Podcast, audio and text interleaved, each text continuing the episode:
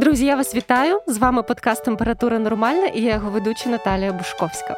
Поговоримо сьогодні про доволі болючу тему останніх тижнів про сон.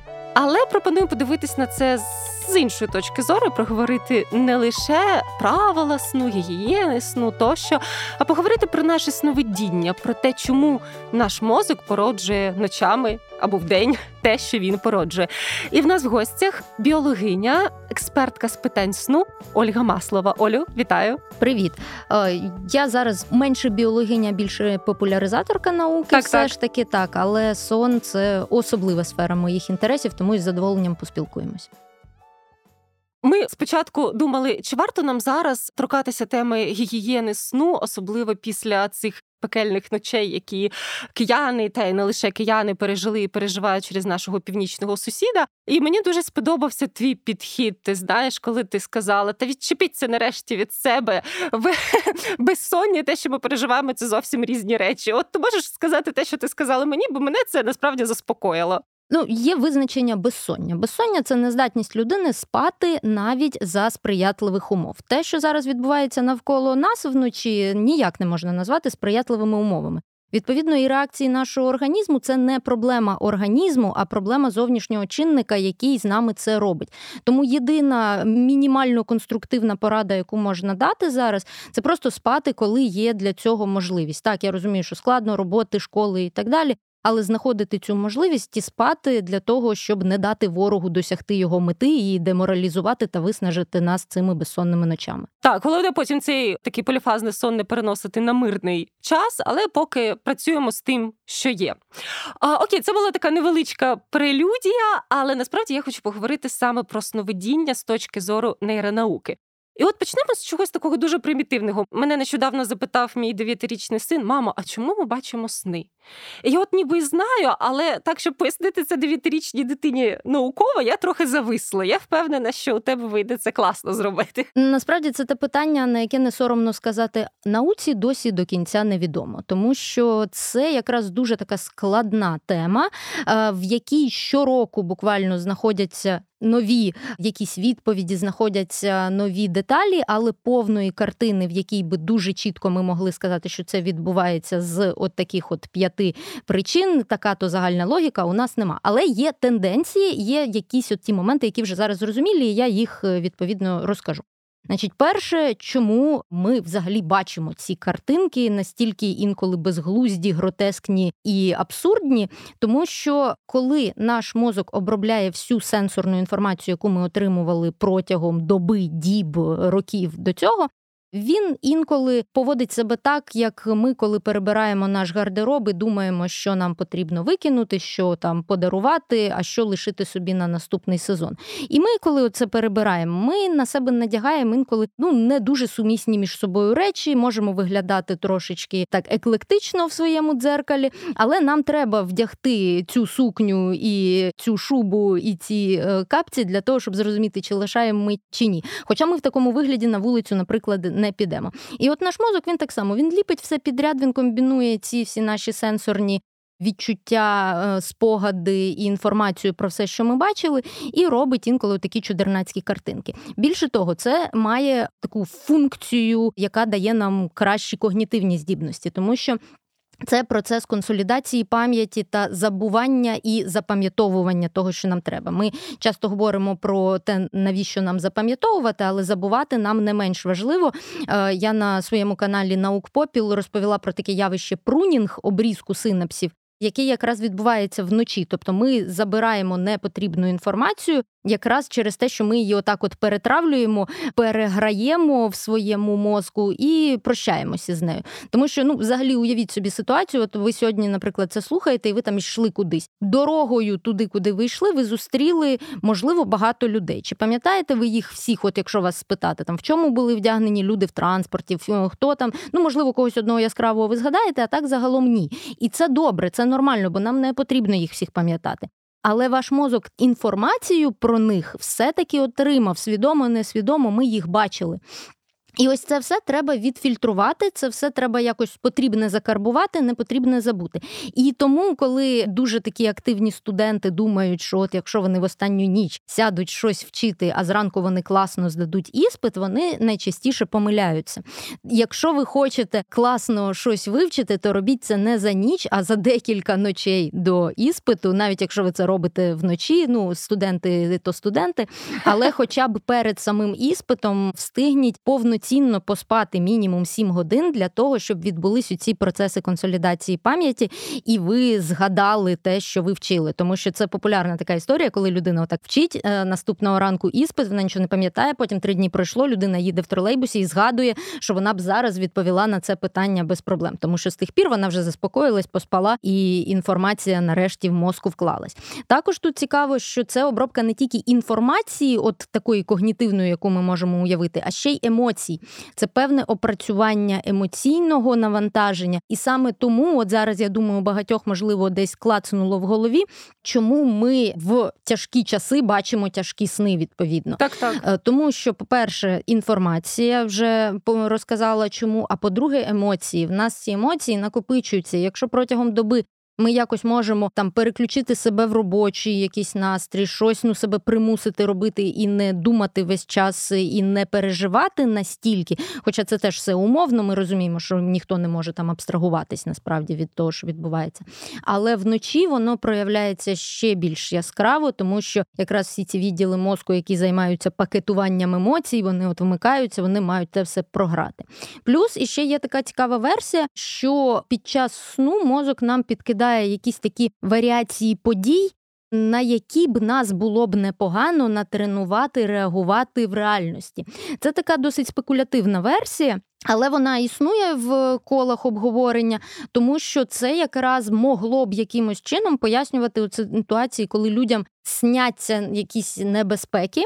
Потім небезпека з якоюсь ймовірністю відбувається, і людина думає, о, мені вже це снилось. І це також популярна історія в снах про війну, наприклад. Але тут що цікаве, що це можна сприймати як такий езотеричний знак, типу, от бачите, провидець, ми знали і так далі. А можна трошки по-іншому подивитись, тому що таких снів із різними небезпеками і з різними ситуаціями в нас насправді дуже багато. Але ми потім відтворюємо і згадуємо тільки ті, які, грубо кажучи, збулись. Так, тобто, так. якби відтворилась ситуація із нашестям інопланетян, яке комусь колись наснилось, то людина так само би сказала, що о, бачите, я я, я це я знав. бачила це у вісні. Так, так. Тому тут працює в зворотню сторону в обидві сторони верніше з одного боку, ми дуже багато інформації перетравлюємо, яка нам попадає, а зараз нам попадає її просто більше, ніж нам треба, насправді. А з іншого боку, ми потім інтерпретуємо ту інформацію, яку ми отримали в снах, відносно вже нашого реального життя. У мене були такі випадки задовго до повномасштабного вторгнення чи 2014 року. А вони стосувалися мого здоров'я, і цікаво, що в чому містика взагалі сна, це в тому, що воно воно в лоб. Ніхто тобі uh-huh. в лоб в сні не приходить і не каже: типу, Наталю, ти скоро захворієш. Вони це все йде через символи, і тому воно додає оцієї езотеричної нотки. Наприклад, якщо я невдовзі захворію чимось. Інфекційним, я не буду казати, що це щось серйозне. Це може бути важкий грип. Або, наприклад, коли я захворіла в доволі дорослому віці на вітрянку, теж не неприємний Це мій досвід. найбільший страх насправді. Це неприємно. Мені завжди перед цим, там за день, за два до появи симптомів, сниться один і той самий сон. На мене суне хвиля, от просто цунамі брудної води. І це дуже неприємно. Я стою в будинку, де я виросла в своїй кімнаті. Я дивлюся вдалечінь, я бачу цей пейзаж, він мені знайомий. і Я бачу, як на мене цунеться цунамі брудної води, і я нічого не можу зробити. От воно просто несеться на мене. І за день-два я починаю хворіти.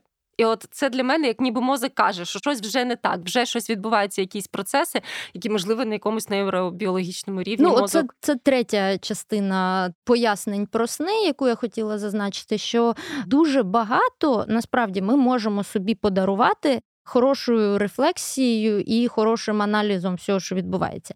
І е, ну зараз буде така спекулятивна знов таки і моя суб'єктивна думка.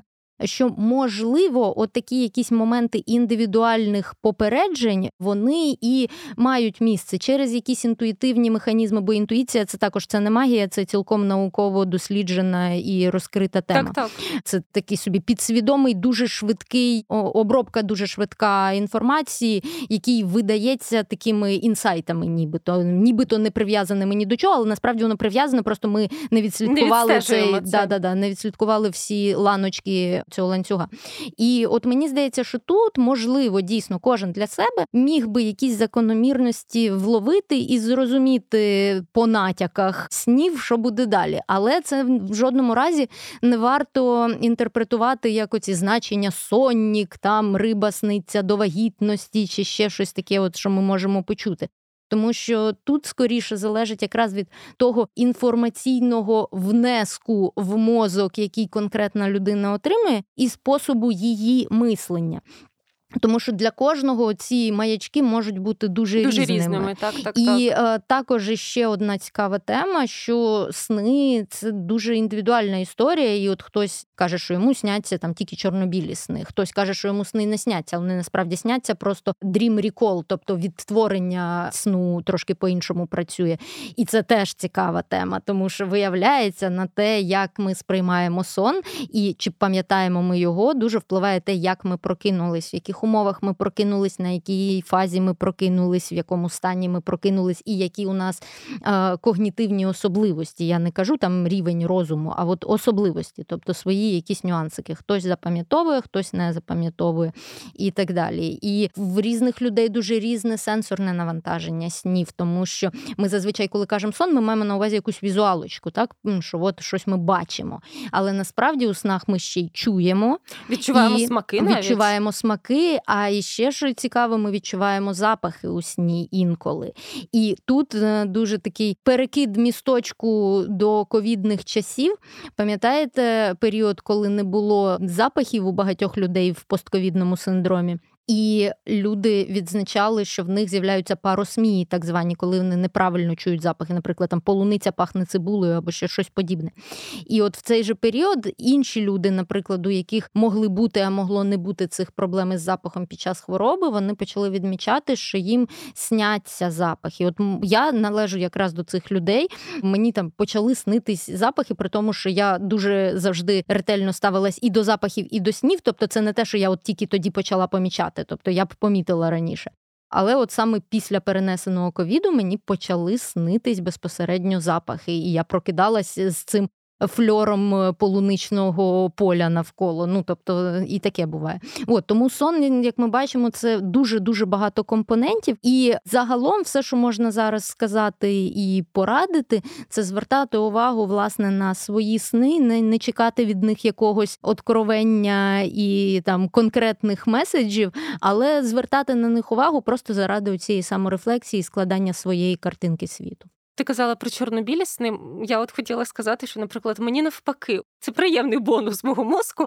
Мені сняться дуже красиві сни, дуже яскраві. Я бачу якісь неймовірно красиві будівлі, яких я не бачила на жодній картинці, або якась яскравий пейзаж з такими кольорами, що ну явно якісь наркотики мій мозок виділяє. А цьому є пояснення? Ну так знов таки це залежить від того, які нейрохімічні особливості конкретно так, так. в твого мозку. І мені теж, наприклад, сняться яскраві сни. Мені навіть от в мої 30 плюс сниться, як я літаю, хоча кажуть, що це тільки діти у сні літають. Я літаю нормально досі. А, от, Але знов таки, це мені здається дуже таке широке поле для подальших досліджень, і не в такому не в абстрактному сенсі, а реально, що тут можна познаходити там із дофамінергічною передачею, із серотонінергічною системою, тому що от е, оці такі шизофренічно яскраві психоделічні картинки, це щось там десь явно серотонін повз пробігав. Пробігав, так. так. І ну, багато мені здається, що з цього всього ми будемо дізнаватись в найближчі роки, тому що із хорошого дійсно дослідження ну, інтенсифікуються, і їх дуже багато.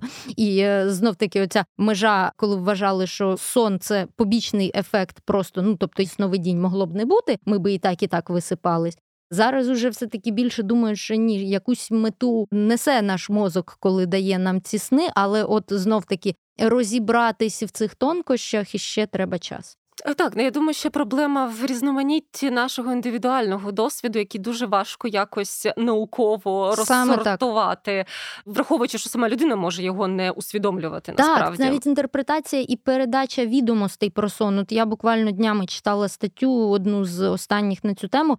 Про те, як важко опитування про сни робити у людей, тому що кожен на різні речі звертає увагу. І там, от в тому дослідженні, про яке я кажу, вони е, робили два підходи. Перший підхід вони просто казали людям: ну розкажіть, що вам снилось. І люди там писали простині тексту, просто тому що могли. А другий підхід був задавались конкретні питання. Була така табличка, в якій там кількість е, персонажів, умовно кажучи, кольорове чи чорнобіле, там ти, конкретні питання, які людина заповнювала і лишала фідбек. Але там важко знов таки визначити якийсь з цих підходів оптимальніший, тому що ну залежить від задачі, яку ставить дослідник перед собою. Якщо повернутись до містики і віщих снів, я думаю, що сновидіння це те, де я дозволю собі іноді вкраплювати щось таке магічне.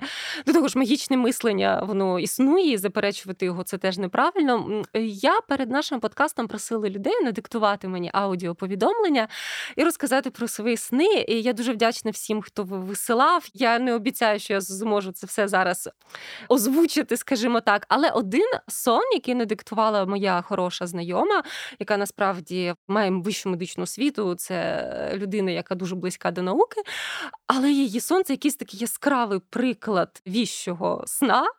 Що якраз буде корисно його зараз включити цей аудіозапис, щоб ми з тобою його обговорили.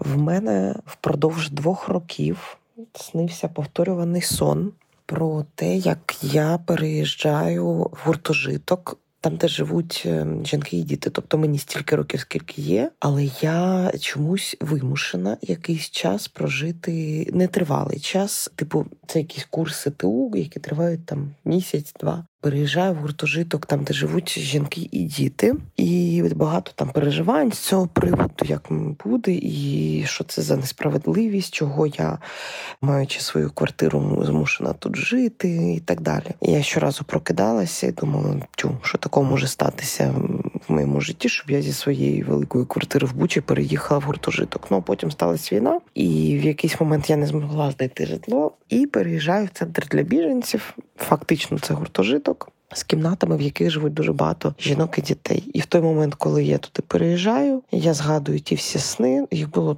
ну вони дуже часто повторювались, трошки змінювались е, сюжетні лінії. І в мене стається меч. Я розумію, про що були ті сни, тому що до того своїй терапії намагалась їх розібрати, пов'язати з поточними подіями. Ну і дуже от не було відчуття, що воно пов'язується. А тут пов'язалося все дуже чітко.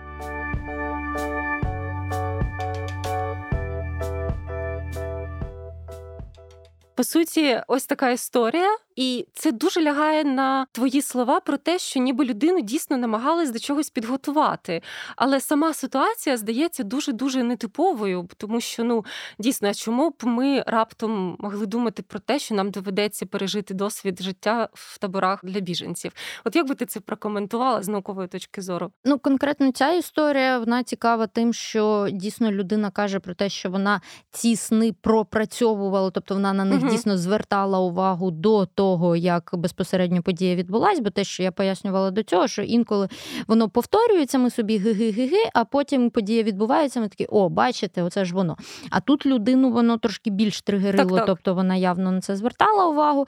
Знов таки є декілька варіантів пояснень до таких, які є там езотеричними, містичними. Я все-таки не буду вдаватись, бо буде не дуже коректно з мого так, боку. Звичайно. Але з наукових можна говорити про от такі чудеса ймовірностей. Тобто, реально інколи бувають, що відбуваються якісь події, які от раз і перфект меч. І здається, Як вона сама сказала. Так, так, так. І здається, що ось це прям всесвіт ручками взяв і підвів ці події, цю людину. Але знов таки, це напевно, що не варто екстраполювати, тобто переносити на загальний досвід і на те, що от е, у всіх має бути якийсь такий сон, якийсь такий маячок, значок і так далі, який от точно щось веде приведе. Тому тут я б так дуже обережно коментувала цю ситуацію. Взагалі, з повторюваними снами це теж цікава тема, і мені вона особисто цікава, тому що ну ми ж тут ділимося це своїми так, так. інтимними штуками. У мене був інтимний сон, над яким сміялись всі, хто мене знає. В мене є багато свідків цього. Мені снився парад ЗСУ на Червоній площі задовго до 13-го року, ще дуже дуже давно. І це був якраз повторюваний сон в різних варіаціях. Тобто, це була і жовто-блакитна кремлівська стіна, це був і тризуб на Спаській башні, і дуже багато моментів. Я собі це завжди пояснювала тим, що Ну, в моєму житті є такий досвід, що перші три роки свого життя я прожила в Москві. І для мене дійсно Червона площа це такий типу елемент дитинства. Але при цьому я з патріотичної нормальної родини, з національною свідомістю і все ок.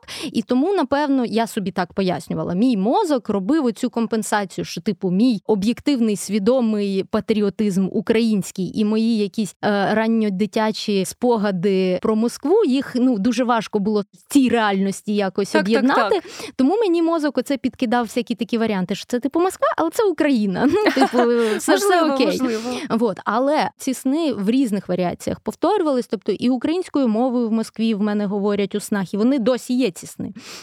І ну, якісь ще інші абсурдні ситуації там відбуваються. Тобто в мене Москва в снах займає значно більше часу ефірного, ніж мені б хотілося зараз особливо. От, але цікаво, знов таки, ну от це з'явилось довго до того, як з'явились ці мемчики, і зараз кого не спитай, всі там намалюють тобі палаючий Кремль. Але я завжди жартую, що людина, яка там дійсно була, вона може собі в більших барвах і особливостях, деталях уявити цю картину, і тому ми можемо смакувати ідеєю палаючого Кремля більш повно. Тому що ми собі це уявляємо. А ще, от в тебе, до речі, в дописі, в якому ти всіх кликала писати про сни, Писали багато хто про спізнення на транспортні засоби. Так, Оце так. в мене також це в мене повторюваний такий сон. Я спізнююсь на потяг і капець, і в мене у сні така тривога і така трагедія від цього значно більше, ніж Якби я реально в житті спізнилась на потяг. Тобто це прям якісь ну щось дуже погане відбувається. От потяг там декілька разів з літаками те саме снилось. Але от мені цікаво, що сни з спізненням на транспорт реально багато в кого з тривожненьких сниться, угу. і багато в кого з тих, хто має ну от якусь таку гіпервідповідальність на собі. І Це знову таки ці емоції, які так, ми виплескуємо. Так. Можливо, воно якось пов'язане. Але тут знов таки я просто боюсь завжди щось сказати таке, що може може бути потім інтерпретоване як щось не дуже адекватне. От, але мені дуже цікава тема. От чому реально у одних людей одні повторювані сни, в інших людей інші повторювані сни. Розкажи про свій повторювальний сон, який сниться мені з дитинства. Причому вперше я його побачила, коли була зовсім маленька. Він був якийсь по-дорослому мрачний. Як для дитини, мені здається, це коли я в приміщенні де дуже багато дверей, і я не можу знайти вихід. Ну, доволі легко його інтерпретувати, що ти знаходишся типу в якійсь тупіковій ситуації в житті, ти не можеш знайти вихід. І він мені часто снився в дитинстві, можливо, якісь тривоги дитинства таким чином. Я теж не знала, як з них знайти вихід. І він знову почав мені снитись після 24 лютого, з початком повномасштабного вторгнення. Причому його можна було дуже по-різному інтерпретувати. Мені снилось, що я на берегу моря. І вода дуже класна, така тепла, прозора. Мені просто так хочеться пірнути в цю воду, але мені треба пройти до берега крізь будівлю. І там також є мій чоловік, і я йду за ним. І я його гублю в цій будівлі, і я намагаюсь і знайти його, і знайти вихід. І я не можу знайти не вихід до моря, не вихід до свого чоловіка. І це якраз ситуація, коли ніхто ще не думав, як же ми будемо ну деокуповувати Херсон. Тобто, взагалі, здається, виходу до моря немає. Uh-huh. І мій чоловік тільки почав служити в армії, і я весь час думала, чи то я його не можу знайти, чи то я вихід до моря не можу знайти з цієї ситуації. І от знову вони почали снитися, і ніби вони передають моє відчуття в реальності, що ми всі всі якось ніби в якійсь такій пасті, з якої ніяк не можемо вирватись.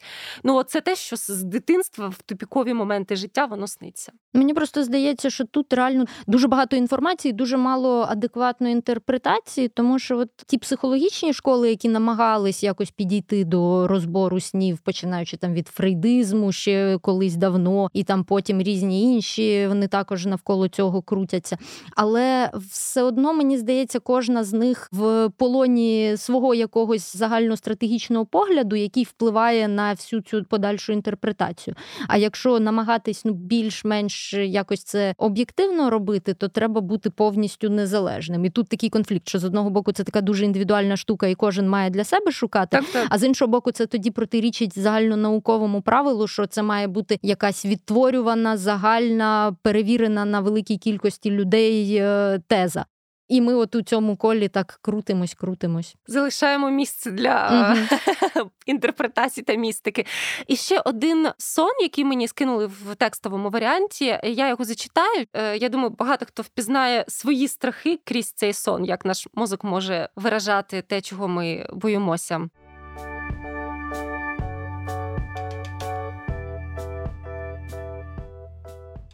Мені з минулого квітня сниться той самий літак, який я побачила в Чернігові вперше.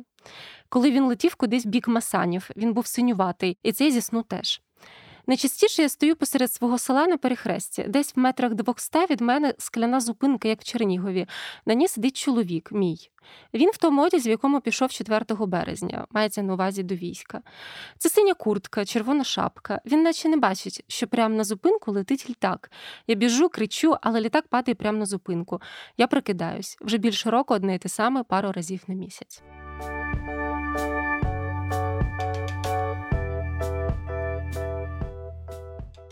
Тут я не буду вдаватися в деталі, тому що це має бути все анонімно. Але я дуже розумію цей страх. Це страх смерті близької людини. Угу. І я думаю, що багато з нас це зараз переживають. На жаль. Ну так, тема смерті в снах це взагалі теж окрема розмова на годину, тому що людям сниться і як вони помирають, і це такі своєрідні дуже враження. Людям сняться мертві люди, які залишаються в їхньому мозку, і які досі так, там так. у них є е, такими персонажами, і людям сниться смерть близьких людей. І це також такий шок-контент неприємний. І ну дуже багато чого людям пов'язано зі смертю сниться. Е, так, саме ці сни, мені здається, породжують найбільше тривоги, так. бо здається, а раптом це от оцей віщий сон, який здійсниться. Але насправді це ж може бути просто виплеск наших страхів. Не варто відразу думати про найгірше. Ну так, тому що тут іще крім всього, от все, що ми обговорюємо, окрім таких прям картинок, які відтворюються в реальності, дуже багато є картинок, які, ну як я вже казала, вони абсолютно абсурдні, тобто вони просто складені із сенсорної інформації, яка нам потрапляла, і із емоцій емоцій, які ми намагались не сильно випускати в нормальному житті. І тому там емоція страху за життя близьких і інформація про 350 способів, як можна з життям попрощатись, воно в принципі комбінується в небезпечну таку картинку, яку ми потім можемо бачити. Якщо поговорити в принципі про кошмарні сни, абстрагуючись від теми війни, уявимо, що ми в мирі, все добре, або можливо, ми навіть в тому етапі, коли ми ще не мали цього страшного досвіду, але людина починає бачити кошмари дуже часто. Це починає втручатись в її якість життя. Чи це є ознакою проблеми, з якою варто піти до лікаря, психотерапевта чи хоча б сімейного лікаря, дивлячись, з якою частотою це відбувається, і наскільки це турбує людину і заважає їй потім в її денному житті. Але звісно, що якщо це повторювано і якщо це надокучливо, то як мінімум звернути увагу на те, чому це відбувається, варто, тому що ну більшість людей, в яких такі періоди в житті з'являються, вони якось все таки поєднані із певним напруженням, певними проблемами в бадьорий період так, доби. Так. Мені іноді сниться щось об'єктивно не страшне, але при цьому я можу прокинутись з відчуттям такого, ніби я зловила адреналіну. Uh-huh. Напевно, я його і зловила. Е, дуже сильно колотає серце. І ну, частіше це коли я тікаю від чогось. Uh-huh. І це дуже неприємні відчуття. Я навіть не можу зрозуміти, чому іноді це буває, іноді ні. До речі, іноді я можу це притягнути до свого фізичного стану, коли якось я у мене були проблеми з щитоподібною залозою, коли вода видає багато гормону. І от тоді у мене були такі адреналінові сни, і я потім це коли рефлексувала, думала, що це суто наслідки фізичної проблеми вже. Е, так ймовірніше і є. Більше того, тут ще цікава тема це поєднання того, що з нами вночі відбувається в реальному світі, і того, що ми бачимо у вісні. Наприклад, інколи там е, кіт ліг на горло, і людині сниться, що вона задихається, або зищить комар, а людині сниться, що це летить так, ракета, так, так. або ще щось подібне. Тому тут також не можна виключати оці моменти, що можливо в цей момент, коли нам снився якийсь супер-мегажах, у нас просто щось в реальності з нашим тілом відбулось. Там холодно нам було жарко або якось незручно. Так, так, я згодна. А що каже наука про так звані контрольовані сни? Чи це взагалі можливо? Ой, це дуже теж довга тема, яку я не сильно, чесно кажучи, люблю, угу. тому що в ній, як то кажуть, багато питань, мало відповідей, і дуже багато цих ентузіастів, які самі собі роблять якісь експерименти і висновки за ними, але це дуже далеко поки що від якогось такого прям системного хардового вивчення. Тому це, звісно, цікаво. В цьому можуть бути якісь наукові інсайти, можуть бути якісь прив'язки до того знання, яке має наука але мені поки що не дуже цікаво це коментувати. Єдине, що я можу сказати, от вже е, із останнього прочитаного, це те, що якщо люди практикують оці усвідомлення або контрольовані сни, то в них якість сну власне в цю ніч е, знижується, угу. тому що цей контроль це те, чого насправді ми маємо позбуватись у сні. Так, так, сон нам для того, щоб якраз перейти в іншу фазу роботи мозку, щоб робити те, що він не може робити, коли він бадьорий і він контролює. А якщо ми залишаємо цей контроль, то ми таким чином себе обкрадаємо, і тому не варто це практикувати надто часто. Це є така група в Фейсбуці англомовна Classical Art Memes Moderated. Uh-huh. Я її дуже люблю, і там іноді є якісь абсолютно сюрреалістичні картинки, якийсь витвір мистецтва. І там е, мій психотерапевт каже мені знайти логіку в моєму сні мій сон. Так, і там так, далі так. щось абсолютно логічне. Оце воно так. Це як до того, що е, ой, зараз сучасне мистецтво, воно таке абсурдне, незрозуміле, і потім там картинка якого-небудь босха чи ще когось із несучасних, типу, а тут було зрозуміло. Тут, вам. Да, ну Це середні віки такі такі середні віки, типу, да. Що ж, і під кінець тоді нашого подкасту я от е, дивилася один класний срач на Фейсбуці, там є скрін твого коменту. Я не зовсім зрозуміла, кому ти це відповідаєш. Там була пропозиція перекласти твою книгу, коли я нарешті висплюся, попіарю її так принагідно. Російською здається, так. да? і ти і Оля написала прекрасний коментар, але я не хочу, щоб росіяни висипались. Да, це було вирвано з контексту про одвічну конкуренцію на українському ринку популяризацію організаторів з країни сусіда, так би мовити, так, так. і наших.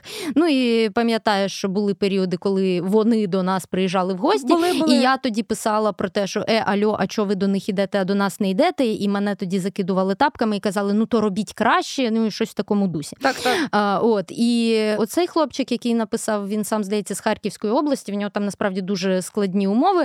Але от він е, писав, що ну, щоб типу вийти на одне поле конкуренції з російськими популяризаторами, треба просто український наукпоп перекладати російською. Ага, на, на що я йому відповіла? Що я не хочу, щоб росіяни висипались.